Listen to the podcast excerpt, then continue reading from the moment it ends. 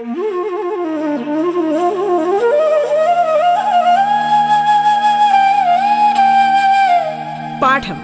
കേട്ടു പഠിക്കാൻ റേഡിയോ കേരളയിലൂടെ.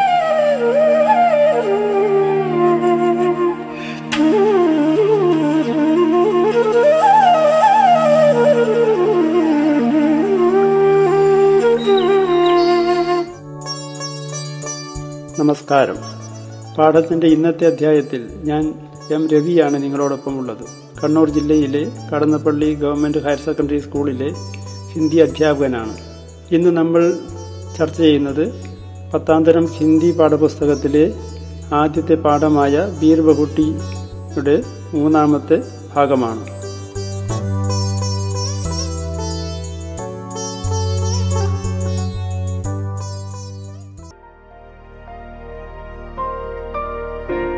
प्यारे बच्चों, हमने बीर बहुटी पढ़ के दो क्लास सुन चुके हैं। आज तो तीसरा क्लास है। हम पहले ये करते हैं कि पिछली दो कक्षाओं में जो जो बातें बताई गई है, उसे फिर से याद करने का प्रयास करते हैं। तो इसमें प्रभात जी के इस कहानी में मुख्य पात्र बेला और साहिल है। और भी आगे देखें तो दुकान वाला है। और एक सुरेंद्र जी माट साहब है तो ये बच्चे एक साथ स्कूल जाते हैं आते हैं स्कूल जाते समय खेत के ज़मीन पर बैठकर बीर बहुटियों को खोजते हैं इसीलिए वे अपने घर से थोड़ी देर पहले ही निकल आते हैं स्कूल जाने के बीच में वे अपने कलम में स्याही भरवाने का प्रयास करते हैं അവർ സ്കൂളിൽ പോകുന്നതിനിടയിൽ പേനയിൽ മഷി നിറക്കാനൊരു ശ്രമം നടത്തുന്നുണ്ട് लेकिन दुकान में स्याही की बोतल खाली हो गई थी इसलिए वो साहिल इससे बहुत दुखी हुआ था और क्लास में ये दोनों बच्चे पास पास बैठते थे सभी कार्य एक साथ करते थे एक जैसे करते थे കുട്ടികൾ ക്ലാസ്സിൽ ഒന്നിച്ചിരിക്കുമായിരുന്നു ഒരേപോലെ എല്ലാ പ്രവർത്തനങ്ങളും ചെയ്യുമായിരുന്നു एक बार सुरेंद्र जी माट साहब अपने पीरियड आकर कापी जांचते थे उस समय बेला की कापी जांचने के लिए ले ली। तो एक छोटी सी गलती पर उन्होंने बेला के बालों में पंजा फंसाया। बेला बहुत डर गई थी, क्योंकि उसे कक्षा के सभी बच्चों को सुरेंद्र जी से बहुत डर था। जब उन्होंने बेला को छोड़ दिया, तब भी बेला के पैर काँप रहे थे। बेला के भाई भीद चेहरे को देखकर साहिल भी बहुत डर गया था। बेला साहिल के सामने सजा पाना नहीं चाहती थी क्योंकि वो जानती थी कि साहिल की नज़र में बेला बहुत अच्छी लड़की है दीपावली की छुट्टियों के बाद जब स्कूल खुला तो बेला के सिर पर सफ़ेद पट्टी बंधी थी इसे देखकर बच्चे उसकी मजाक करते थे तो ദീപാവലിയുടെ അവധി ദിനങ്ങൾ കഴിഞ്ഞ് സ്കൂൾ വന്നപ്പോൾ ബേലയുടെ തലയിൽ ഒരു ബാൻഡേജ് ഉണ്ടായിരുന്നു ഉസെ ദേക്കർ ബച്ചെ ഉസ്കി മസാ കർത്തേ थे ഇത്രയൊക്കെയാണ് മുഖ്യമായും നമ്മൾ എടുത്തിട്ടുള്ളത് ഇനി നമുക്ക് അടുത്ത ഭാഗത്തേക്ക് കിടക്കാം കുട്ടികളെ आगे के कक्षा में आपका स्वागत है सावधानी से सुनिएगा और घर जाके अच्छी तरह किताब पढ़िएगा रविवार का दिन था साहिल अपने घर में नीम के पेड़ की डाली पकड़कर झूम रहा था वो एक स्टूल पर चढ़कर झूलता था अचानक टूटे स्टूल की एक कील साहिल की पिंडली में लग गई एक इंच गहरा गड्ढा हो गया। उसे सरकारी अस्पताल में पट्टी बंधवाने के लिए ले जाया गया। उसने देखा कि दो लोगों को छोड़कर आगे बेला खड़ी है। सिर में पट्टी बंधवाने आई है। स्कूल आते जाते हुए और कक्षा में कई दिनों तक दो ऐसे बच्चे दिखाई देते रहे, जिनमें से एक के सिर पर पट्टी बांधी होती और एक की पिंडली में। सफ़ेद पट्टी वाले ये दोनों कहीं पर भी साथ ही दिखाई देते रविवार का दिन था it was a Sunday Sahil अपने घर में नीम के पेड़ की डाली पकड़कर झूम रहा था साहिल के घर के सामने एक नीम का पेड़ है ഒരു വേപ്പ് മരമുണ്ട് ഉസ്കി ഡാലി ഡാലി മീൻസ് അതിൻ്റെ ഒരു ചില്ല പിടിച്ചുകൊണ്ട് അവൻ ആടിക്കളിക്കുമായിരുന്നു वो एक स्टूल पर चढ़कर झूलता था उसे डाली पहुँचने के लिए या मिलने के लिए, पकड़ने के लिए, मिलने के लिए, वो क्या करता था? एक स्टूल पर चढ़कर झूलता था। अचानक टूटे स्टूल की कील साहिल की पिंडली में लग गई। एक इंच गहरा गड्ढा हो गया। तो टूटे स्टूल की, यानी टूट उलट गया होगा, उस प्रकार, स्टूल उलट गया होगा, उस प्रकार स्टूल की एक कील कील मीन्स आणी नेल आणी, उसकी पिंडली में लग गई। उसकी पिंडली में ലഗ് ഗയി അവൻ്റെ പിന്നെ മുട്ടിന് കാൽമുട്ടിന് താഴെയുള്ള ആ മാംസലമായ ഭാഗത്ത് അത് ഭാഗത്ത് അത് തറച്ചു കയറി ഏക്ക് ഇഞ്ച് ഗഹര ഗഡ്ഢ ഹോഗ്യ അങ്ങനെ ഒരു ഇഞ്ച് ആഴമുള്ള ഒരു മുറിവ് ഒരാഴത്തിലുള്ള ഒരു മുറിവ് അവന് ഉണ്ടായി എന്നാണ് പറയുന്നത് ഉസേ सरकारी अस्पताल में पट्टी बंधवाने के लिए ले जाया पट्टी बंधवाना का मतलब है बैंडेज को अनर्थ उसे सरकारी अस्पताल में पट्टी बंधवाने के लिए ले जाया गया उसने देखा कि दो लोगों को छोड़कर आगे बेला खड़ी है तो उसी समय वहाँ और कौन था बेला भी आई थी उसने देखा कि दो लोगों को छोड़कर അതിൻ്റെ മുമ്പിലുള്ള രണ്ട് ആൾക്കാരെ കഴിഞ്ഞാൽ അതിന് മുമ്പിലുള്ളത് ആരാണ് ബേലയാണ് ആകെ ബേല ഖടി ഹെ സിർമേ പട്ടി ബന്ധുവാനെ ആയി ഹെ ബേലക്ക് എന്ത് ചെയ്യേണ്ടതായിട്ടുണ്ട് അവരുടെ ബാൻഡേജ് മാറ്റി കെട്ടേണ്ടതായിട്ടുണ്ട് स्कूल आते जाते हुए और कक्षा में कई दिनों तक दो ऐसे बच्चे दिखाई देते रहे, जिनमें से एक के सिर पर पट्टी बांधी होती और एक की पिंडली में। सफ़ेद पट्टी वाले ये दोनों कहीं पर भी साथ ही दिखाई देते रहे। स्कूल आते जाते हुए और कक्षा में कई दिनों तक दो ऐसे बच्चे दिखाई देते रहे। स्कूल में जाते समय हो, स्कूल से आते समय हुआ, स्कूल में कहीं भी हो, इन दो बच्चों को एक साथ दिखाई देते रहे। उनकी विशेषता क्या है? एक की पिंडली में चोट लगी है और दूसरे के सिर पर चोट लगी है। एक की पिंडली में सफ़ेद पट्टी बांधी थी, दूसरे के सिर पर सफ़ेद पट्टी बांधी थी। सभी लोग इन दोनों को, दोनों के बारे में ध्यान देंगे, क्योंकि तो उनकी ध्यान में पड़ जाएगी क्योंकि दोनों में सफ़ेद पट्टी है, एक के सिर पर, एक की पिंडली में। पाँचवीं कक्षा का रिज़ल्ट आ गया। दोनों छठी में आ गए। ये स्कूल पाँचवीं तक ही था। साहिल, अब तुम कहाँ पढ़ोगे? बेला ने पूछा। और तुम कहाँ पढ़ोगी बेला? साहिल ने पूछा। मेरे पापा कह रहे थे कि तुझे राजकीय कन्या पाठशाला में पढ़ाएँगे, और तुम मुझे अगले साल अजमेर भेज देंगे। वहाँ में एक हॉस्टल है, घर से दूर वहाँ अकेला रहूँगा। क्यों साहिल? पता नहीं क्यों। तो यानी कि अब तुम फुलेरा में ही नहीं रहोगे? नहीं, तुम्हारा रिपोर्ट कार्ड दिखाना। साहिल बेला का रिपोर्ट कार्ड देख रहा था और बेला साहिल का। आज आखिरी बारी वे एक दूसरे की कोई चीज़ को छू कर देख रहे थे। पाँचवीं कक्षा का रिज़ल्ट आ गया। दोनों छठी में आ गए। बेला और साहिल का स्कूल पांचवीं तक ही था इसलिए वे लोग दोनों छठी में आ गए पांचवी का रिजल्ट आने पर दोनों पास होकर छठी में आ गए अगले साल उन्हें अलग സ്കൂളോ में जाना पड़ता है ബേലയും സാഹിലും പഠിക്കുന്ന സ്കൂൾ അഞ്ചാം തരം മാത്രം ഉള്ള സ്കൂളാണ് അഞ്ചാം തരം വരെ മാത്രമുള്ള സ്കൂളാണ് അതുകൊണ്ട് തന്നെ ഇനി അടുത്ത വർഷം അവർക്ക് ഈ സ്കൂളിൽ പഠിക്കാൻ പറ്റുകയില്ല तो साहिल, अब तुम कहाँ पढ़ोगे? बेला ने पूछा। പൂച്ച അതുകൊണ്ട് തന്നെ को अब तुम कहाँ पढ़ोगे? और तुम कहाँ पढ़ोगी? बेला साहिल ने पूछा। तो दोनों एक दूसरे से पूछ रहे थे कि, अगले साल कहाँ पढ़ने वाले हो? अगले साल कहाँ पढ़ने वाली हो? मेरे पापा कह रहे थे कि तुझे राजकीय कन्या पाठशाला में पढ़ाएँगे, और तुम मेरे पापा कह रहे थे कि तुझे राजकीय कन्या पाठशाला में पढ़ाएँगे। अच्छन पर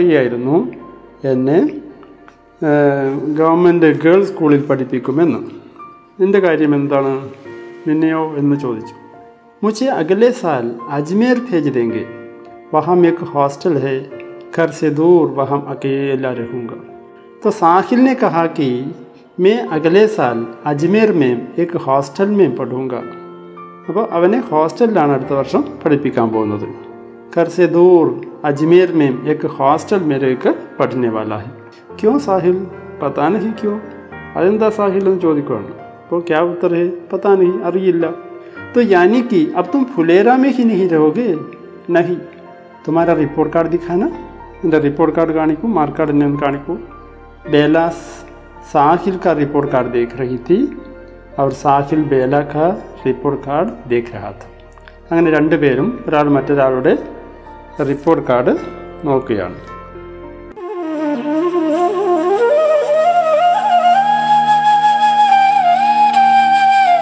പാഠം കേട്ടു പഠിക്കാൻ റേഡിയോ കേരളയിലൂടെ പാഠത്തിൽ ഇനി ഇടവേള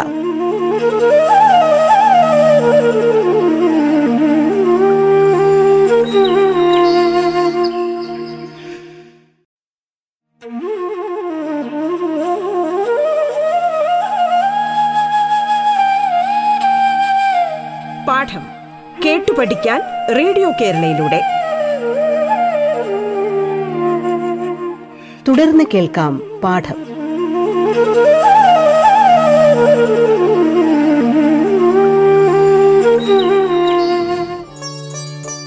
നമസ്കാരം. പാഠത്തിന്റെ ഇന്നത്തെ അധ്യായത്തിൽ ഞാൻ എം രവിയാണ് നിങ്ങളോടൊപ്പം ഉള്ളത് കണ്ണൂർ ജില്ലയിലെ കടന്നപ്പള്ളി ഗവൺമെന്റ് ഹയർ സെക്കൻഡറി സ്കൂളിലെ ഹിന്ദി അധ്യാപകനാണ്.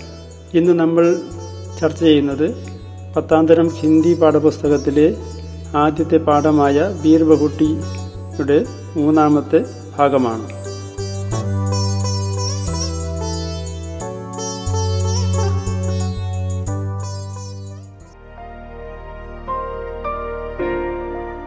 तुम्हारी आंख में आंसू क्यों मार रहे हैं बेला मुझे क्या पता बेला ने डबडबाई आंखों से हंसते हुए कहा साहिल की आंखें बीर बहुटी की तरह लाल होने लगी थी और उनमें बारिश की बूंदों सा पानी भर गया था। बेला कहने लगी, मैं चिढ़ाऊँ अब तुम्हें, रोनी सूरत साहिल, रोनी सूरत साहिल? बारिशें माने में डेढ़ महीना बाकी था, लेकिन ये बारिशों से पहले की बारिश का एक दिन था। आसमान में खटाइयाँ खिरी थी, धूल भरी तेज़ हवाएँ चल रही थी। पानी बरस रहा था, फुलेरा कस्बे की बादल छाई एक गली में, पांचवीं से छठी में चली गई एक लड़की जा रही थी। उसके भूरे बाल बीरबहुटियों के रंग के लाल रिबन से बंधे थे। दूसरी दिशा को जाती एक गली में, पाँचवीं से छठी में गया एक ग्यारह साल का लड़का जा रहा था। इसकी पिंडली में बीरबहुटियों के रंग का सा एक इंच लंबा चोट का निशान था। तुम्हारी आँख में आँसू क्यों मार रहे हैं बेला? എൻ്റെ കണ്ണെന്താ ഇങ്ങനെ നിറയുന്നത് ബേല എന്ന് ചോദിക്കുകയാണ് മുझे क्या पता? बेला ने डबडबाई आँखों से हँसते हुए कहा। बेला की आँखें भर गई है। आंखें डबडबाई आंखें हैं लेकिन वो हंसती हुई बातें करती है അവൾ ചിരിച്ചുകൊണ്ടാണ് വർത്തമാനം പറയുന്നത് പക്ഷേ അവളുടെ കണ്ണിൽ കണ്ണീര് നിറഞ്ഞിരിക്കുന്നു साहिल की आंखें वीर बहुट्टी की तरह लाल होने लगी थी और उनमें बारिश की बूंदों सा पानी भर गया था ऐसा कैसा था साहिल की आंखें उसकी आंखें लाल लाल हो गई थी और उसकी आंखों में बारिश की बूंदों सा पानी भर गया था इसका मतलब है बेला की आँखें और साहिल की आँखें सब भर गई थी। तो दोनों दुखी थे, क्योंकि अगले साल दोनों अलग अलग स्कूलों में जाने वाले हैं। बेला सरकारी हाई स्कूल में, यानी राजकीय कन्या पाठशाला में गवर्नमेंट गर्ल्स स्कूल में पढ़ने वाली है और साहिल दूर अजमेर में एक हॉस्टल में रहकर पढ़ने वाला है।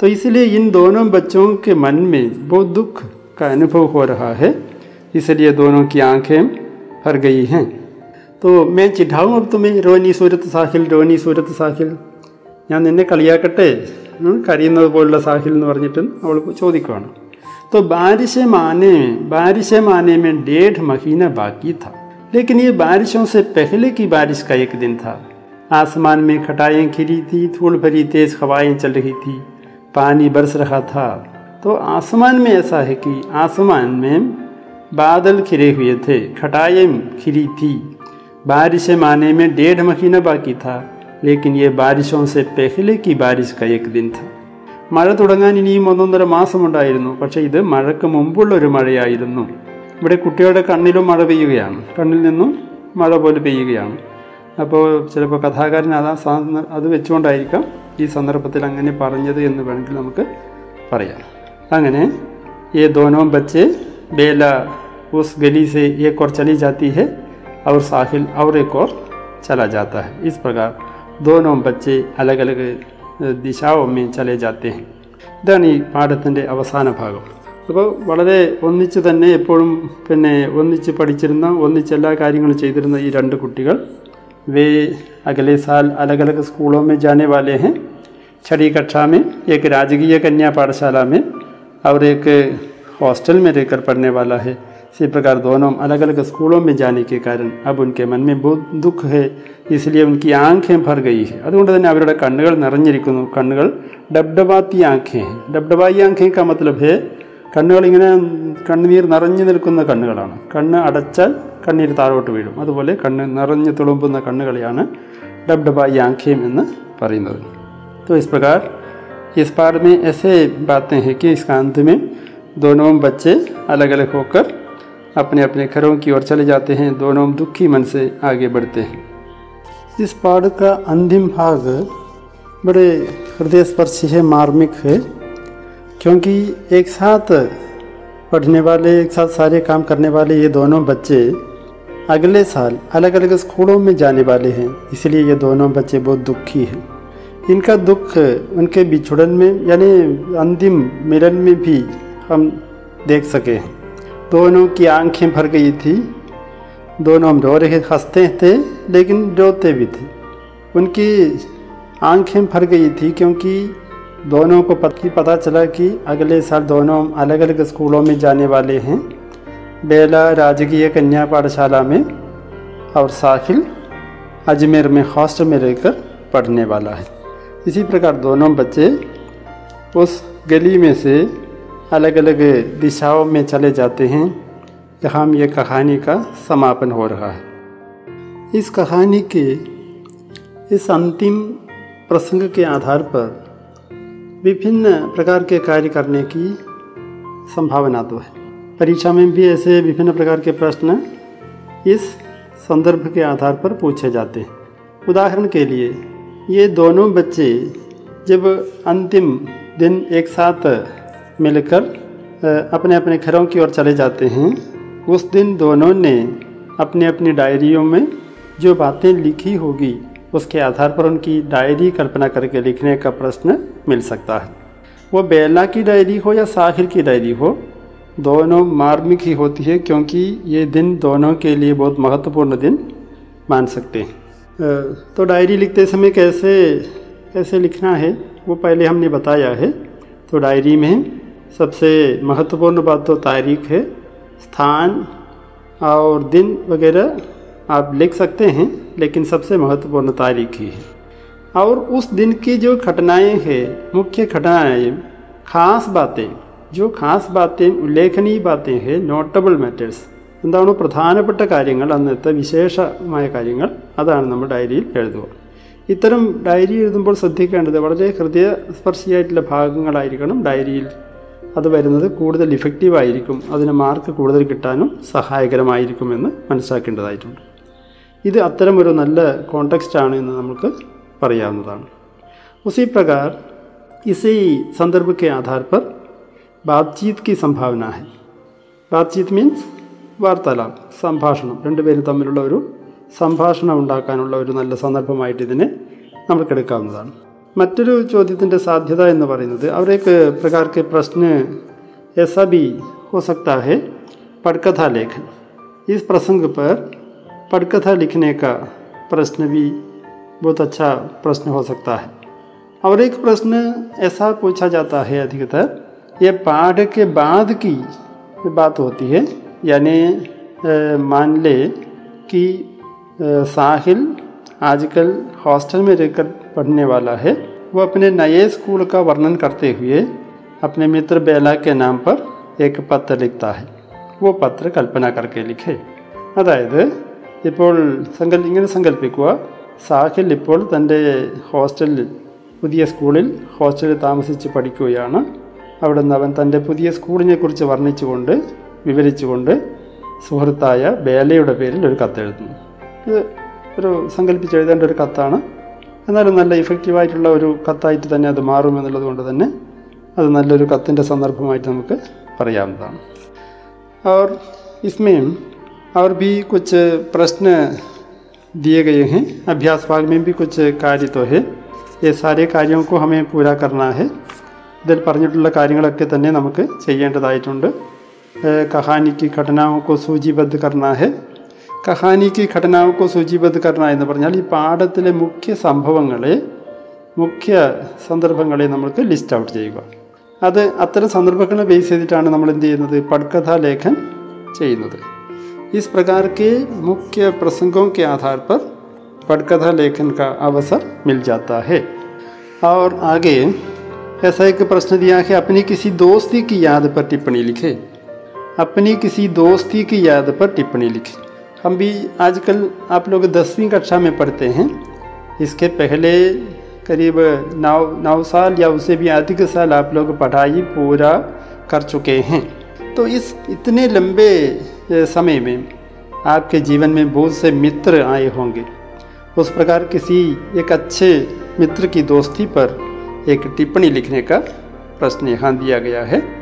परीक्षा के अवसर पर उस प्रकार के प्रश्नों की संभावना कम है लेकिन आपके भाषाई विकास के लिए ऐसा एक प्रश्न आप अपनी ओर से कुछ लिखने के लिए वो सहायक हो सकता है അപ്പോൾ നമ്മുടെ പിന്നെ പഠനകാലത്തിൽ ഇപ്പോൾ പത്താം ക്ലാസ്സിൽ പഠിക്കുന്ന കുട്ടികളാണ് ഇതിനു മുമ്പേ ഒമ്പത് കൊല്ലം സാധാരണ സ്കൂളിൽ പഠിച്ചിട്ടുണ്ടാവും അല്ലാതെയും ചിലപ്പോൾ രണ്ട് കൊല്ലം L K G U K G ആയിട്ടോ അല്ലെങ്കിൽ അംഗനവാടിയിലായിട്ടോ എങ്ങനെയായാലും കുട്ടികൾ പഠിച്ചിട്ടുണ്ടാകാം അപ്പോൾ ഇങ്ങനെയുള്ള നമ്മുടെ പഠനകാലത്തെ അനുഭവങ്ങളെ അടിസ്ഥാനമാക്കി ഏതെങ്കിലും ഒരു ഏഹ്, പ്ര- ഇഷ്ടപ്പെട്ട ഒരു സുഹൃത്തിനെ പറ്റിയുള്ള ഓർമ്മകൾ എഴുതാനുള്ള ഒരു കുറിപ്പ് എഴുതാനുള്ള ഒരു പ്രവർത്തനം ഇവിടെ പറഞ്ഞിട്ടുണ്ട് ഇതെല്ലാം തന്നെ വൈയക്തികാണ് अपनी वैयक्तिक बातें हैं हर छात्र का अलग अलग होता है आपको जो अनुभव होता है वो अनुभव दूसरे के अनुभव से बिल्कुल भिन्न हो सकता है